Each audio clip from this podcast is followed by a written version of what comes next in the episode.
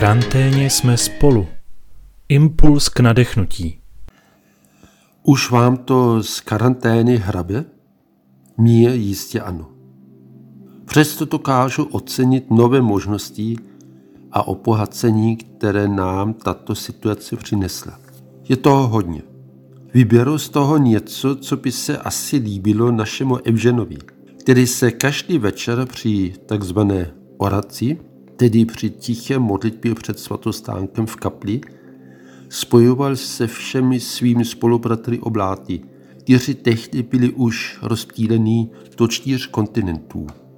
Pro mě byl jeden z nejdůležitějších a nejsilnějších okamžiků celé této koronavírové doby ta modlitba s papežem Františkem na prázdném náměstí svatého Petra u tohoto kříže ze serbického kostela.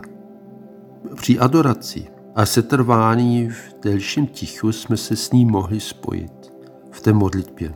A pro mě to bylo víc než jen nějaký přenos, jakoby divadlo, na které se díváme. Opravdu jsem to mohl prožít jako adoraci, jako spojení s Kristem a v Kristu se všemi. Pak mám ještě přátele v Brně, kteří ve svém domě nabízí meditační večer každý týden. Mnohokrát jsem o tom slyšel, vždycky jsem byl nějak zvědavý, abych to také mohl někdy zažít.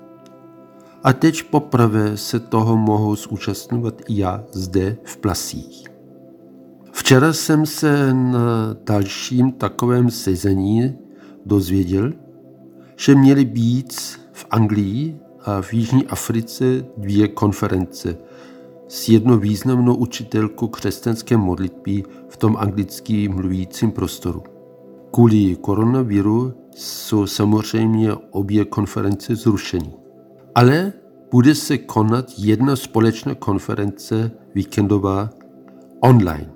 A tam se mohou spojit zájemci jak z Anglie, tak i z Jižní Afriky a bude to otevřeno i pro další, kteří by nikdy v životě si to nemohli dovolit, že by neměli peníze ani čas tam jet. A teď tam mohou taky být. A snad bude mezi nimi i jeden blázen z plas. Deuteronomium 1.21 Pohleď, hospodin tvůj Bůh ti dal celou tu zem. Vytáhni a obsať ji, jak ti hospodin Bůh tvých otců řekl. Neboj se a nestrachuj.